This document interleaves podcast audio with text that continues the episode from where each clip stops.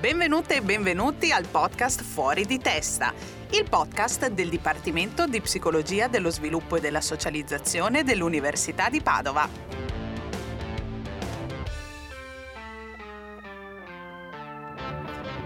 Oggi siamo qui col professor Gianmarco Altoè che si occupa di psicometria e statistica. Buongiorno. Benvenuto. Ciao Gaia. Iniziamo subito con delle domande sciogli ghiaccio. Sì. Colazione o aperitivo? E beh, aperitivo, colazione o caffè? Vino rosso o bianco? Dunque, vino rosso, bianco e anche rosato. Città o campagna? Campagna tutta la vita. Sveglia presto o lavoro fino a tardi? Dunque, sveglia presto, adesso. Da giovane era più lavoro fino a tardi. Didattica o ricerca? Questa è una bella domanda. Beh, so che dovrebbero essere secche, ma didattica, eh, io cerco di mettere nella didattica anche la ricerca e mi piacciono, devo dire, entrambe. Quindi non saprei darti una risposta. Se devo dartela secca? No, va benissimo così, Boh. esatto.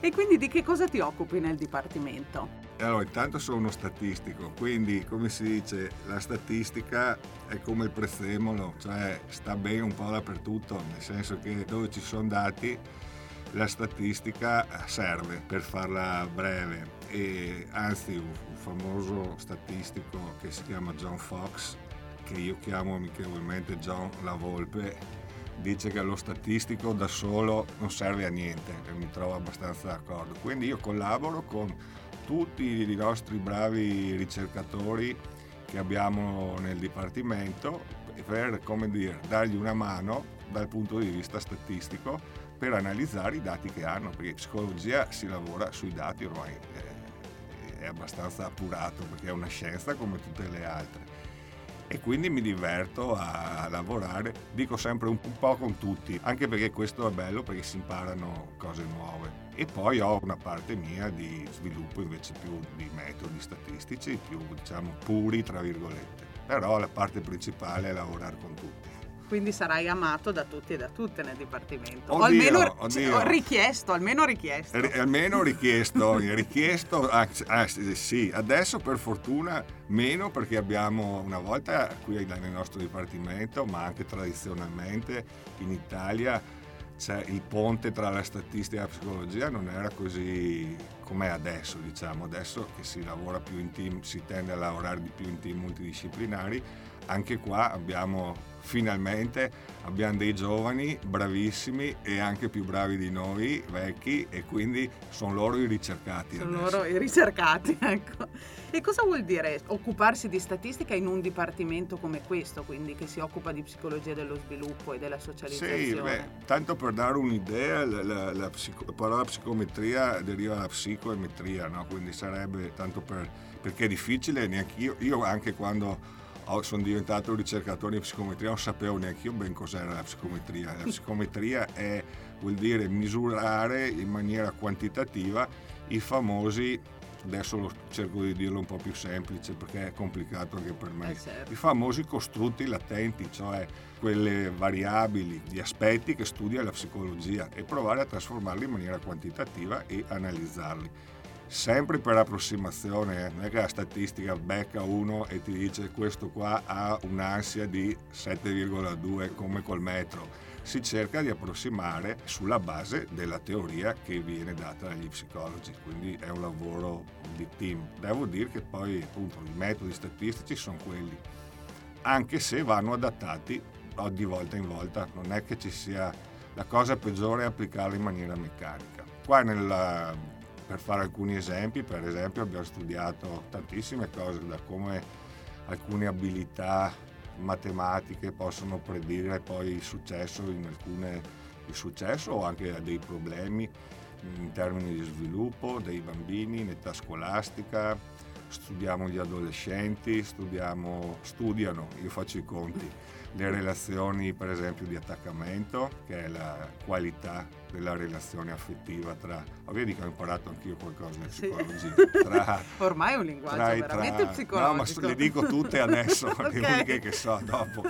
Eh, no, perché sull'attaccamento ho lavorato molto, sull'attaccamento che è la relazione tra... Lo dico perché se fossi io a ascoltare non saprei Esatto, cos'è. quindi È chiariamo, la, la bravissimo. relazione, dopo te mi correggi, è la- Certo. la, relazione e la qualità affettiva in genere tra figlio e la mamma, diciamo, per fare un esempio, il caregiver, cioè chi si prende cura principalmente del figlio, ma anche del papà. Noi abbiamo fatto degli studi anche con papà e mamma e in particolare ci siamo concentrati sulla middle childhood, che è la media infanzia, 8-12 anni, che è un una fase molto importante, ma non dico robe se ai miei colleghi no, poi certo, cioè, rimaniamo sulla psicometria, sul esatto. però, però ci abbiamo lavorato molto, perché era una fascia di età è molto interessante ma su cui c'erano pochi strumenti certo per perché misurare. di solito ci si concentra tra i 0 3 o comunque sì. proprio i piccoli e poi gli adolescenti Bravissima. invece quella è una fascia un delicata delicata e su cui soprattutto ecco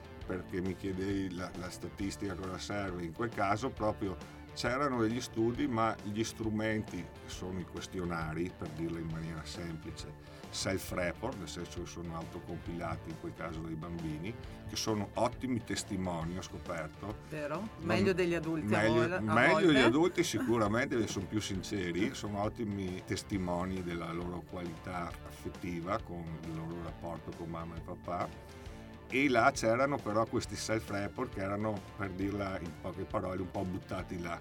Quindi abbiamo un po', io ho lavorato soprattutto dal punto di vista statistico e metodologico per mettere assieme e capire come poi questi strumenti, se funzionavano o no, cercare di migliorarli. Sempre in team con degli psicologi, perché la teoria è, è psicologia. Quindi i dati ti arrivano e tu cerchi di Spiegaci un po', spiegaci un po'. Cerco, Quando arrivano, cerco, li guardi e dici... Allora, intanto eh, cerco di, di non guardarli, perché, ecco. ne ho, perché, ne ho, tanti e lo statistico di suo è una persona curiosa. Perché statistica è un po' l'investigatore, una buona metafora potrebbe essere, cioè che c'hai queste tracce e cerchi di capirci qualcosa e quindi se qualcuno mi manda i dati ho imparato col tempo gli dico non mandarmeli se no li apro e allora eh, poi ti metti a giocare con i sì, dati ecco. c'è sempre la parte, la parte più che a me piace di più perché poi come ogni scienza ci sono varie statistiche diciamo ma la parte che mi piace di più è la parte esplorativa in cui si guardano i dati si descrivono si riassumono si discute col ricercatore è la parte più bella. Io vedo che la parte più bella è quando io mi blocco perché non so più interpretare e parlo con lo psicologo che mi dà l'interpretazione teorica rispetto alla parte quantitativa. Cosa importante è che sono due scienze, psicologia e statistica, che hanno, godono dello stesso rispetto, della stessa perché ogni tanto ci sono queste battaglie no? che gli psicologi pensano, dicono che è lezione che io ho la fortuna di essere stato in tutte e due le parti, quindi. quindi. non è che ho una bandiera. Il mio primo amore è la statistica, però. però insomma, poi mia moglie è psicologa, quindi figurarsi se posso... Quindi è una battaglia in casa proprio. Sì. Come sentite a casa del, ogni tanto mi scappa qualche parola in, in inglese perché io sono di Vittorio Veneto e quindi là sono tutti inglesi e poi qua mi sento bene con la Gaia e quindi ecco. mi rilasso. ecco, bene, bene. E senti, gli studenti e le studentesse come la vivono questa cosa della statistica in psicologia? Perché ricorda un po' la matematica, che è un tema che abbiamo affrontato nella prima puntata del podcast. Sì, beh, la statistica Ecco, anche come la psicometria, io mi ricordo quando mi sono iscritto a statistica nel Medioevo che si diceva anche tra gli studenti, era, era, un po' la scelta degli indecisi, nel senso che nessuno sa ben cos'è la statistica finché non la prova, è abbastanza... E gli studenti, eh, cioè, ti dico proprio un commento qualitativo certo. che ho certo. avuto ieri, che li, li leggo, sono molto utili i commenti qualitativi agli studenti che valutano la didattica e un, un aspetto positivo del corso era mi ha permesso di studiare una materia che odio. ecco, e questo riassume bene forse sì. l'atteggiamento dei più, perché non dei è che più, sono tutte così. No, no, eh. devo dire che è anche come dire, plausibile, perché uno che viene a psicologia eh, non è che viene per fare statistica, anche se, eh, se posso spezzarne mezza lancia, ormai io dico anche troppo, ma la statistica è di moda, cioè adesso uno, anche un cittadino, dicevo ieri a lezione, ma qualche conoscenza, tanto più uno studente universitario, la deve avere, non approfondita, perché là ci sono gli statistici, però almeno un po' delle conoscenze di, di base. Di base, diciamo. di base, la sensibilità anche di non sapere è importante. E, e, poi comunque ci sono studenti molto interessati. Io la, la, più grossa soddisfazione, non dico il nome, ma no, certo. la più grossa soddisfazione è una studentessa che ho avuto che alla fine della tesi mi ha detto prof adesso che ho finito voglio fare un master in statistica che adesso in Belgio perché ho capito che senza la statistica non si può fare ricerca. Sono quasi commosso. Eh, che soddisfazione. E poi appunto ci sono, non bisogna, come dire, io ho tanti psico, tanti, insomma un numero ridotto, ma è giusto che sia così, ma di giovani che sono diventati bravissimi. Poi noi qua abbiamo la fortuna di parlo tanto di statistica anche se è il podcast di psicologia, ma così eh, almeno porto un po' di variabilità. Ti abbiamo invitato apposta. Ecco. Qui noi abbiamo la fortuna di avere la facoltà, facoltà adesso non si chiama più il Dipartimento di Statistica di Padova che è molto rinomato e noi collaboriamo molto con loro, abbiamo anche un gruppo di ricerca misto, faccio pubblicità, tanto è tutto gratis, certo. che si certo. chiama Psicostat dove ci incontriamo circa ogni due settimane per discutere di temi che riguardano la psicologia e la statistica e quindi per evitare che le due strade viaggino in parallelo, parallelo. mentre invece i punti in comune sono tantissimi.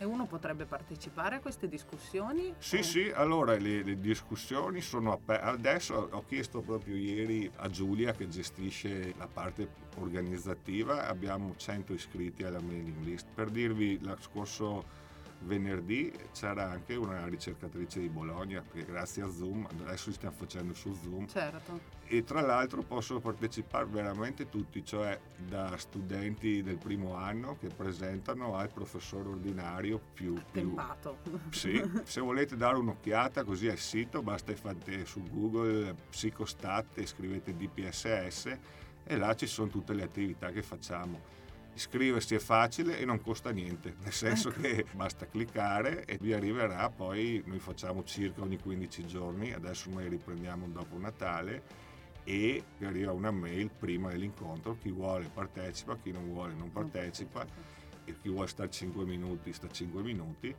però questo è, è, bello, insomma, vedo che sia gli statistici che gli psicologi si sono un po' sintonizzati. Sintonizzati, bene.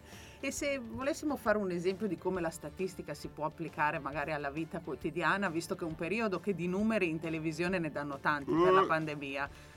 Allora, beh, intanto mi piace dire così per dare un'idea così faccio un po' come a lezione, mi permetto, ma per anche lasciare qualcosa di concreto. La statistica eh, vuol dire lavorare su tre cose, si dice, sui, sui dati e pensiamo che i dati sono, a tutti abbiamo a che fare con i dati, dai mutui al numero di reali di Natale, al numero di ombre, si dice in, in, Veneto. in Veneto, shadow in inglese, ecco, agli esercizi, ai compiti per casa, visto che Ieri ho, c'era la, la, chiama, la, verifica di, di, mia figlia, allora tocca al papà. Eh certo, Io solo, solo mat- che cos'era? Era sui divisori. Ah, sui divisori. Sì, eh, sì, certo. no, no, io il resto non tocco, oh, sì, tutto sì, la sì, mamma il resto. Anzi, e tocco poco perché là è la maestra che ne sa di più, però certo. abbiamo fatto qualche esercizio.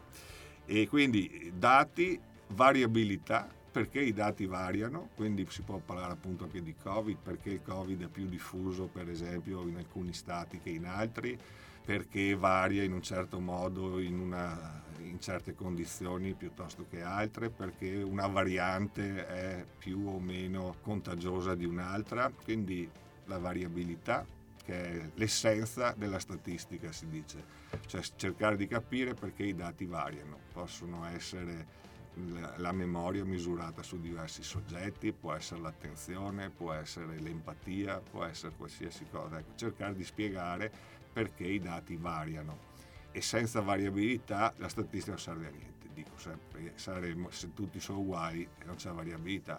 Non dovremmo neanche più chiederci il perché delle cose. No, ecco. e neanche la psicologia eh, non servirebbe a niente, se gli uomini fossero tutti identici sarebbe finita anche quella. E poi la parte più bella che è la probabilità, il caso. quello, il fatto che tutti i modelli che si fanno in statistica sono interessanti perché hanno una componente casuale o comunque che non siamo in grado di prevedere, ma cerchiamo di misurare e avvertire soprattutto sui margini di certezza e incertezza.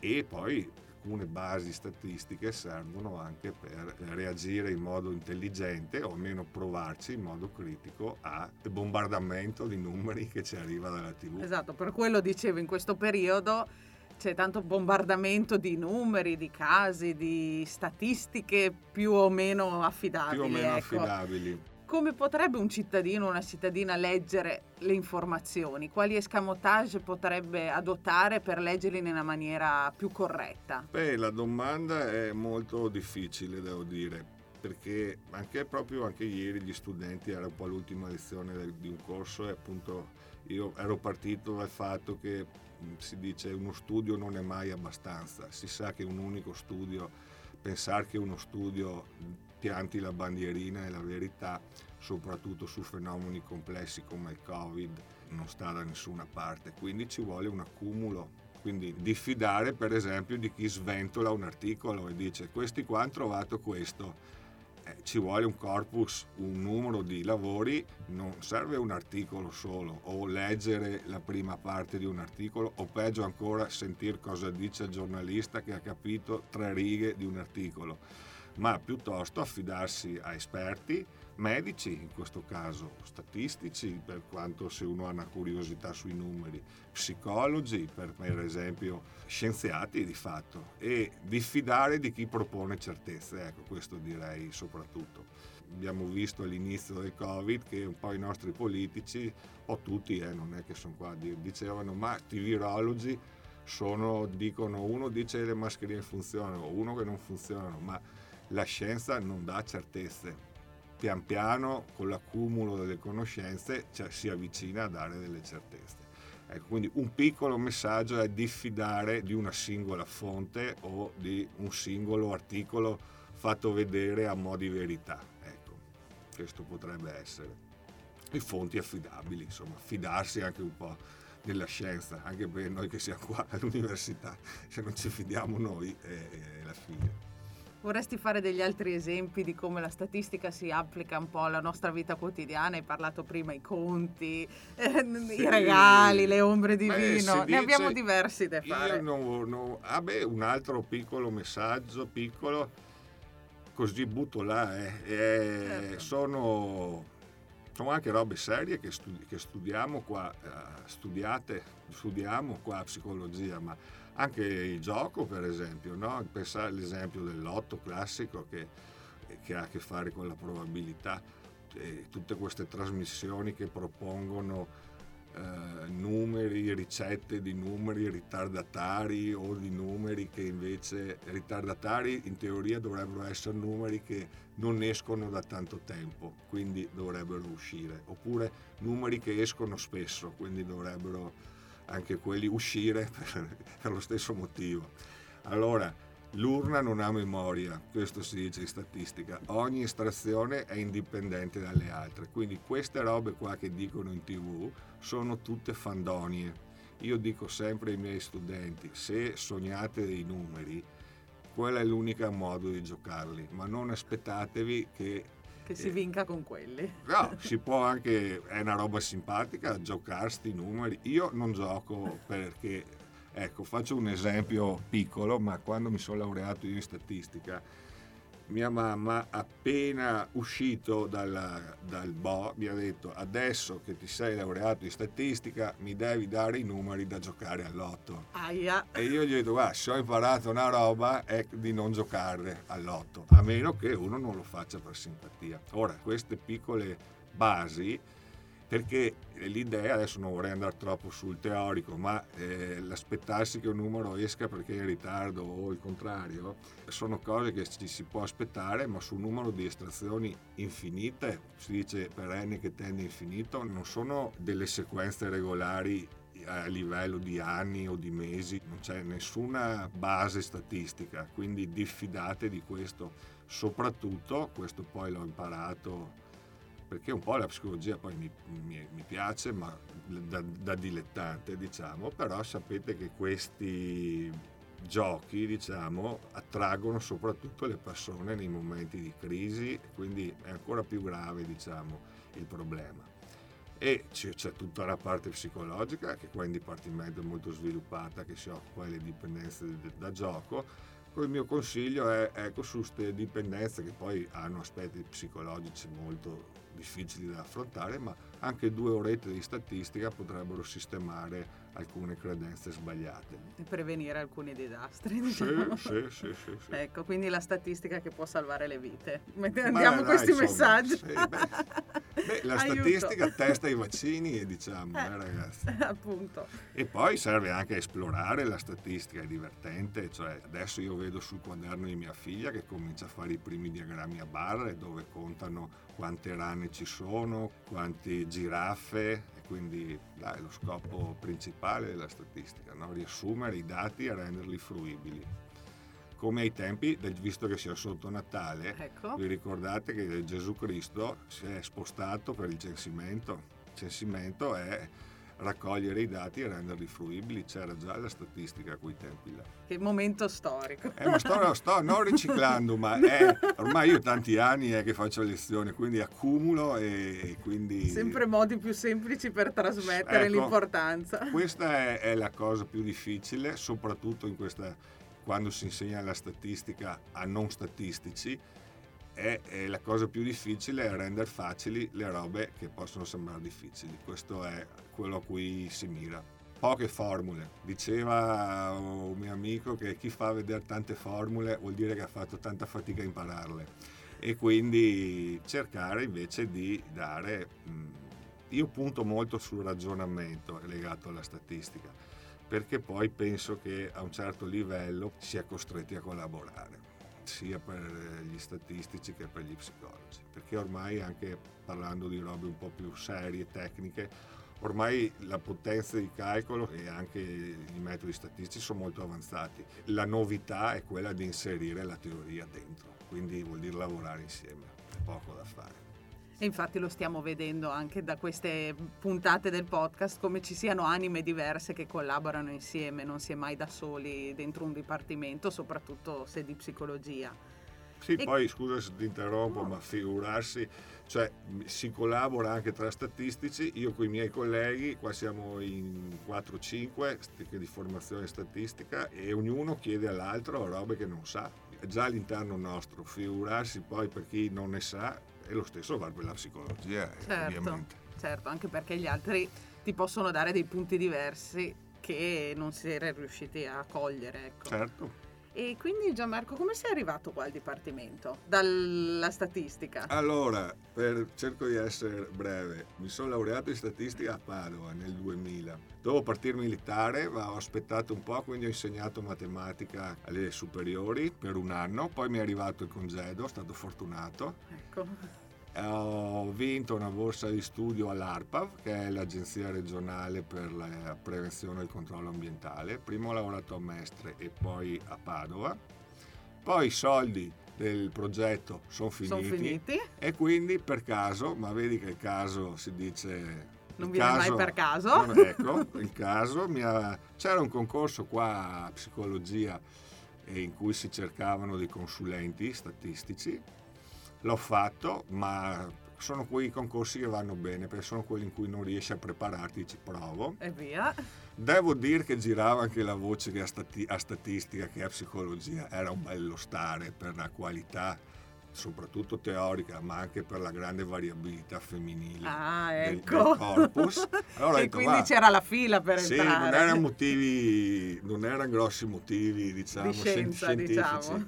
E quindi è andato bene è andato bene e da lì mi sono fatto 4-5 anni appunto lavorando a contatto con i docenti e con gli studenti e imparando anche un sacco di robe. È stata proprio una palestra di vita che mi ha formato molto perché vuol dire sporcarsi le mani. La statistica, come dice Gellman, che è il mio supereroe preferito di statistica, è Statistics is Applied Statistics. Io sono molto convinto di questo e lui è un super teorico, ma la statistica è statistica applicata. Non è che la statistica esiste in una torre d'avorio, ma un è esercizio mentale, ecco. C'è anche quella, Sì. però diciamo è applicare, risolvere problemi. Anche psicologia è stata tante scoperte statistiche sono state fatte analizzando dati psicologici, proprio perché i fenomeni psicologici sono complessi, quindi serve lavorarci, è anche per quello che mi ha affascinato poi, no? Soprattutto la psicologia dello sviluppo, perché poi io appunto ho visto che mi piaceva, ho fatto la domanda di dottorato e tra l'altro avevo, cioè, avevo vinto sia per il Dipartimento di Psicologia dello Sviluppo che per quello di Psicologia Generale e quindi dovevo scegliere. E un po' l'idea era che lo statistico va a psicologia generale dove c'è la psicologia sperimentale così. Invece ho subito sviluppo. Sviluppo, c'era perché- già un amore, un Sì, sentimento. perché è più incasinato, c'è più robe, eh, sono più robe difficili, ci sono più studi osservazionali, quindi paradossalmente meno robe controllate, quindi più cose da difficili, ma anche complesse, divertenti, insomma. Una sfida, insomma. Sì, sì. E poi durante il dottorato, poi sono andato un po' negli Stati Uniti e mentre ero lì mi, è arrivato l'esito di un concorso per il mio settore, quindi psicometria, che avevo vinto il posto ricercatore. Sono tornato quindi dall'America, anche perché stava per nascere mia figlia Martina Ah, coincidenza. e il posto l'ho vinto a Cagliari, quindi il 31 dicembre, non mi ricordo di quanti anni fa, ma circa una decina, ho firmato il contratto a Cagliari il 31 dicembre e il primo gennaio si è andati in spiaggia perché là c'era... Eh. E,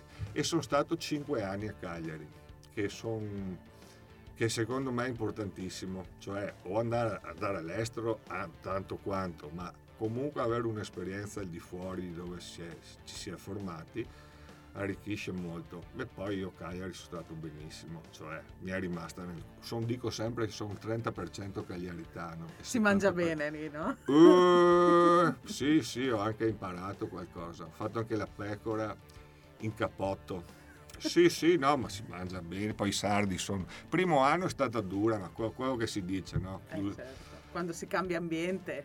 Sì, poi io ero, ho fatto 5 anni là e sono sempre stato il più alto del dipartimento, Ecco, perché eh, come altezza diciamo. Poi tra l'altro il mio quindi cognome... spiccavi agli Sì, poi il degli mio altri. cognome è Alto E, quindi Ah, figurarsi ciao. là le battute Alto E, Alto E, non si capiva più niente. Però mi sono trovato molto bene, molto bene, poi ho ancora tante amicizie, siamo tornati, anche sono tornato diverse volte, anche con, non solo nell'ambiente accademico, eh, ma proprio nei- con la gente del quartiere dove andavo a prendere i carciofi, la bottarga. eh, ti sento male ogni volta che parli di Cagliari.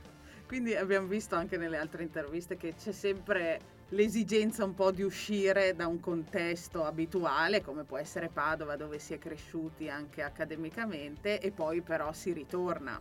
Sì, sì, parole sante, questo secondo me è proprio importante perché si vedono punti di forza, punti di debolezza e poi c'è l'esperienza comunque eh, di vita, no? confrontarsi con un altro, può essere all'estero ma può essere anche in un'altra facoltà, magari più piccola o più grande, però è un modo di ritararsi sia sui punti di forza che sui punti di debolezza, che sulle abitudini di lavoro, che È un modo per roba. non cristallizzare il proprio Esatto. modo di lavorare, il proprio Esatto. pensiero, che è normale che quando si Sì. sta tanto in un ambiente rischia di essere così. Sì, è proprio, è proprio quello di, di vederlo da un altro punto di vista che serve, serve tanto. Insomma. Poi se uno va in un posto dove si mangia bene, ancora meglio. Eh, allora diciamo. ancora meglio, ecco, Sì. bisogna scegliere quindi il Eh, posto sì, in base a sì, quello perché anche. per esempio Belgio e Olanda adesso vanno fortissimo e abbiamo tantissimi nostri studenti anche brillanti che vanno là, però diciamo che io là farei un po' di fatica ad andare per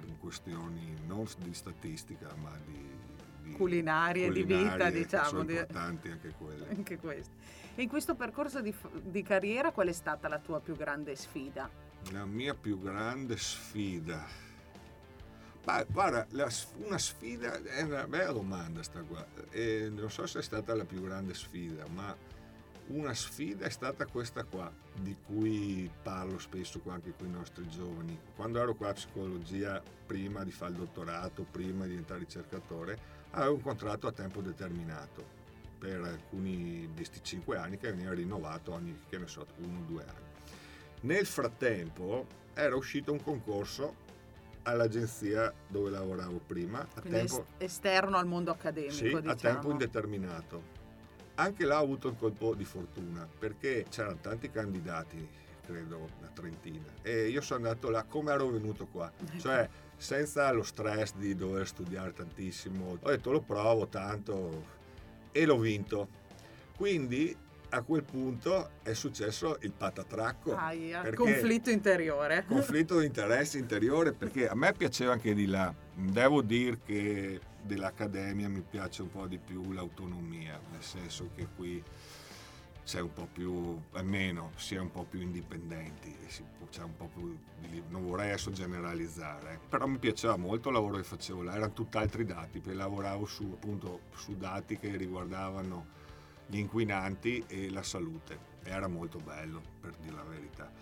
Eh, però ormai qua mi, mi, piaceva di più qua sostanzialmente appunto i miei genitori mi hanno detto non si lascia il certo il per l'incerto. fisso, il posto il fisso posto fisso. la mia compagna mi ha detto eh, sì scegli prendi quello che ti piace di più però, però... il posto fisso e là ho fatto un po' una scelta azzardata che io non è che azzardi più di tanto eh, su queste robe qua.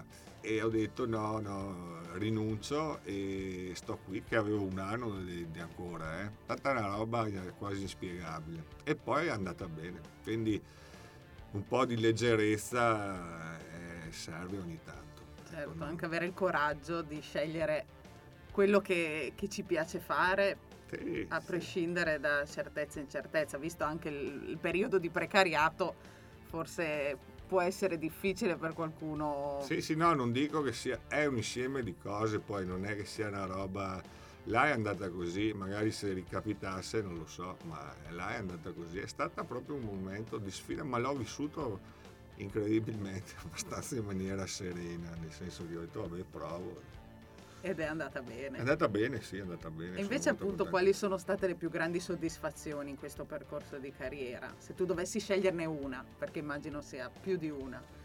Eh, la soddisfazione più bella è vedere i giovani che mm, sapete che sì, sì, c'è, c'è, anche un percorso di... Eh, dopo la laurea c'è un percorso di dottorato di cui insomma c'è un percorso di ricerca di tre anni in cui si lavora a contatto appunto con queste persone che si chiamano dottorandi che un po' sono sembrano no, delle entità strane no, ma per così. i docenti sono un po' come dei non dei figli adesso non esagero però dei figli accademici dei ecco. figli accademici allora vedere che il figlio accademico eh, ti supera è la massima soddisfazione, ma proprio una forte soddisfazione, perché vedi di aver, ti supera, insomma, poi c'è sempre bisogno di qualche magari consiglio del vecchio, però quando si vede che addirittura uno diventa più bravo di te vuol dire che hai fatto il massimo, quindi quella è la soddisfazione, di, oppure di vedere gente che è andata in giro per l'Europa, che ti chiama, ma anche gente che ha trovato lavoro, insomma poi dal punto di vista scientifico, sì, qualche lavoro particolarmente bello che è stato pubblicato. È bello perché li fai te, quindi è un po' come un artigiano no? che fa il suo pezzo. La tua creatura. Sì, che poi magari ci sono articoli come gli artigiani, voglio dire, che ci sono articoli che magari fanno molto successo ma a cui te sei poco legato, altri magari molto più su riviste si dice un po' meno prestigiose, però che secondo te sono, sono più importanti, ecco, quello è bello. Devo dire che io quasi sempre lavoro in collaborazione con altri, eh. non è che, non ho, credo di non avere nessun articolo, no, qualcosa ho a nome unico mio, ma mi piace, proprio per formazione, poi io sono abituato a lavorare. A lavorare in gruppo. Sì. E se tornassi indietro rifaresti lo stesso percorso? Credo, credo di sì, ma l'altra non so quanto interessi a casa, ma l'altro mio punto di svolta è stato quando ho scelto la facoltà di statistica, perché ero molto indeciso, a me piaceva molto lettere e sono arrivato al, proprio l'ultimo giorno dopo averci pensato molto, con i due fogli, statistica e lettere. Caspita, due tu, mondi. Tutti compilati comunque e, e, poi l'ho ascoltato un po' i miei che mi hanno detto no, ma trovi lavoro, vai di là e sono andato, però alla fine sono contento della scelta. E se tu non avessi fatto appunto professore in psicometria e statistica, che cosa avresti fatto? Ah, bella domanda, perché sai che dunque L'oste. Eh, l'oste no, è pericoloso ecco. per uno che ha le mie, le mie capacità di, di, fuoco. Meglio essere cliente. Meglio essere cliente. E, non so, poi ho fatto tanto sport, quindi magari potevo entrare... Ah no, oppure ecco, devo dire una cosa che a me è piaciuta, non è un grande cambiamento, ma eh, a me piaceva molto fare il docente alle superiori, per dire sempre nell'ambito dell'insegnamento. A me piace un po' insegnare, sì, sì, solo che là era difficile perché dicevo sempre agli studenti, qua faccio il 10% che vi insegno matematica, il 90% è tenervi buoni. tenervi buoni, è vero. E, e C'è un grande di... lavoro educativo. Sì, che è più facile insegnare qua. Eh certo, sono più tranquilli. Me, sì, qua insegni la matematica, là attento all'astuccio e che casca dentro, sul, una volta quello è andato a fare la pipì, gli è caduto il cellulare dentro la turca. Oh, che episodi però. Dramma collettivo, certo. cioè pensavo ci fosse un altro 11 settembre erano tutti che piangevano in classe. Ho detto cosa ti è successo? È successa sta roba. Catastrofe, catastrofe. catastrofe. catastrofe. E invece che sport facevi? Non, non beh, gio- questa frase no, che beh, è passata giocato, un po' in sordina. Ho giocato a calcio fino a... Beh, ta- anche dopo ho continuato, ma fino a 24-25 anni giocavo a calcio anche in maniera abbastanza prendevo qualche soldo e anche un po' l'ho lasciato perché eh, lasciato, ho continuato, ma non si conciliava con gli impegni, con gli impegni universitari e quindi mi è rimasta la passione, ma facevo un sacco di sport, basket, poi un po' di tutto, basket, pallavolo, beach volley, tutto. tennis. Eh, ma anche nel dipartimento mi sembra che hai giocato a calcio. Sì, abbiamo fatto i dipartimenti. Eh, racconta sì. che cosa sono, che di solito, eh. sai gli accademici sono visti come poco sportivi. No, invece... no, i dipartimentieri sono, bella domanda, sono torneo tra, su varie discipline a cui partecipa il personale universitario, dai dottorandi al personale amministrativo, personale docente e, quindi, e la bandiera è diciamo il tuo dipartimento. Sì, è stato un ritorno, è bello perché si ritorna allo sport. Io sono ritornato con qualche chilo in più, diciamo, allo sport. Sempre stato... nel calcio. Nel calcio, nel calcio ho fatto io penso due dipartimenti ma adesso mi sono un pochettino rimesso in forma, vorrei partecipare ancora. Tra l'altro c'erano anche le, mi ricordo che invece quello che ho fatto durante, quando ero studente c'era lo stesso, non so come si chiamavano, non mi ricordo, ma comunque i tornei tra studenti. Di diverse facoltà. Di diverse facoltà all'epoca, esatto, e là devo dire era, era bello, cioè era, sono bellissime le dipartimenti, però devo dire c'era gente sul pezzo, cioè che si giocava. Eh, c'era competizione la... proprio. Sì. Beh, ma forse ce n'è di più. ce n'è anche nelle dipartimenti. Quali sono i dipartimenti più forti? Dunque, dunque, aspetta, fammi sa- pensare. Io mi, non, dunque mi ricordo che quando le ho fatte da, da, studente e quando le abbiamo fatte qua la prima volta ci siamo divertiti un sacco, ma abbiamo perso quasi con tutti, quindi erano tutti forti. Erano tutti forti agli occhi. Ma però ci siamo molto divertiti e anche perché poi c'è l'allenamento, quindi è, certo. quello è bello. Le, le, il terzo tempo, anche negli allenamenti. Poi questa intervista mia moglie non la sentirà. No, no, no, no, la censuriamo, la censuriamo. E, e, poi mi ricordo medicina io, che c'era, mi ricordo che abbiamo perso la, la semifinale con medicina. Ah. Ma credo perché loro erano tanti, eh. eh beh, sì, medicina solo c'è una selezione, noi statisti eravamo tre gatti. Quindi non funzionava. No, però eravamo andati avanti. Bene, quindi hai parlato un po' del cibo, parlando di Cagliari, dello sport. Quali sono le tue passioni, quindi al di fuori del dipartimento? No, rido ma intorno al cibo, mi già fame. No, io ecco. devo dire che un po' che c'è il lavoro che facciamo ci impegna abbastanza. Tutti i lavori impegnano, anche il nostro, diciamo, e quindi il tempo libero non è tanto. Quindi ho fatto un po' nei, negli ultimi anni di necessità virtù e quindi il mio hobby eh, principale è cucinare. Nel bene. senso che, che e, e ci tengo a dire e perché poi se no mia moglie mi, mi, mette fuori di casa, che è l'unica roba che faccio in casa. Ecco, bene. Quello bene, è l'immondizia. Però la fai bene. Sì, sì, no, Ok, la faccio bene perfetto. anche perché, perché sono interessato a farlo, nel senso che poi mangio e quindi mi piace molto cucinare e ho imparato nel tempo perché a mia moglie piace più mangiare le robe pronte e allora pronte fatte da bene, me. pronte sì, da sì, te. no, ma lei fa tutto il resto. eh. Però mh, cucino pesce, primi, mh, ecco mi piace molto la, la- la cucina tradizionale e classica. Con questo voglio dire tradizionale non solo veneta, ma tradizionale anche delle- di tutte di le regioni. regioni. E Però qual è la tua specialità? La mia Cioè specialità... che ti viene proprio bene, un cavallo di Ma battaglia. ti, di- ti dico, è una specialità, nel senso che è una specialità nel senso che la faccio abbastanza bene e poi anche la mangio molto volentieri, è il fegato alla veneziana. Ah beh, proprio tradizionale. Tradizionale, oppure ti posso fare una buona pasta con le cannocchie, che, che sono, sto pensando a quello che, che faccio in questi giorni qua. Ecco, eh, queste sono alcune tra le robe. Ma mia moglie dice me la cavo ben coi primi. A me piace abbastanza fare il pesce. Sulla carne non è che sia particolarmente. No, quelle che stai due minuti, tac, Ah beh, certo. però e dolci no, zero. No, Non sono- dolci no. Neanche non mi piacciono tanto. Bene, grazie anche per aver condiviso questi aspetti più casalinghi, ecco. Un po' in conclusione, c'è una frase o un motto o qualcosa che ti motiva quotidianamente nel tuo lavoro? Dunque, che mi motiva è quello che mi diceva mio papà, è che di, di cercare di fare sempre un po' meglio, diciamo, questo sostanzialmente. Di non è- accontentarsi. non grande- no, ma anche di il fatto di, come dire, cercare di fare un po' meglio perché si sa che si ha tanto margine di miglioramento, quindi cercare magari poco, pian piano, ma di, di cercare di migliorare, insomma, ecco, ma come persona, come ricercatore, ecco. Questo è il motto, se posso dire, molto semplice.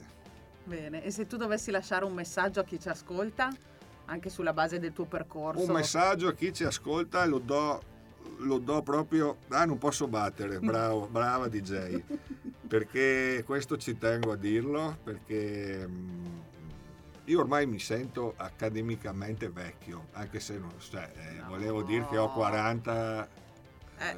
5-46 anni Più o meno, più o meno lì, beh, gli statistici non dicono numeri precisi Ah, no, dicono più o certo. meno tra, Ok, diciamo tre. che ho tra 43 e 48 ecco Ok, più verso il 43. Ed è- il messaggio che voglio lasciare è che abbiamo giovani molto bravi e io sono molto fiducioso. Io ho uno specchio molto limitato e quindi tanti altri possono parlare di altre realtà, ma io vedo nella nostra facoltà che non tutti, ma per carità, e poi io vedo coi miei occhi, però vedo che i nostri giovani ricercatori sono molto in gamba e sono persone anche secondo me che hanno saltato alcune parti brutte dell'accademia che si sono come dire succedute e nascono uno spirito con uno spirito anche più internazionale perché tutti vanno all'estero che questo poi li lega ancora di più alla loro Italia ma eh, sono persone molto in gamba e quindi chi dice gio- chi parla male dei giovani con me non attacca non attacca. Io sono molto molto fiducioso. Spero quindi che vengano messi nelle condizioni di poter lavorare con serenità e che vengano dati dei finanziamenti perché trovarsi con il precariato, con l'essere sempre in dubbio, con eh, altri problemi, naturalmente può anche mh, allontanare i giovani da un Demotivare. percorso che comunque, come altri, ma il percorso accademico è eh, comunque stressante, diciamo, da un certo punto di vista, perché non è che chiudi la porta e hai finito il lavoro, Mm. magari te lo porti anche a letto certe volte. Però siamo anche molto fortunati, ci tengo a dirlo, non è che siamo qua a spaccare le pietre a 2000 metri sottoterra, però è un lavoro che eh, sei a contatto con delle persone così. No, è bello. Quindi un messaggio di speranza per, per i ragazzi e le ragazze che ci ascoltano. Sì. Io ti ringrazio Gianmarco, è stata veramente una intervista frizzante e noi vi salutiamo e vi aspettiamo alla prossima puntata di Fuori di testa.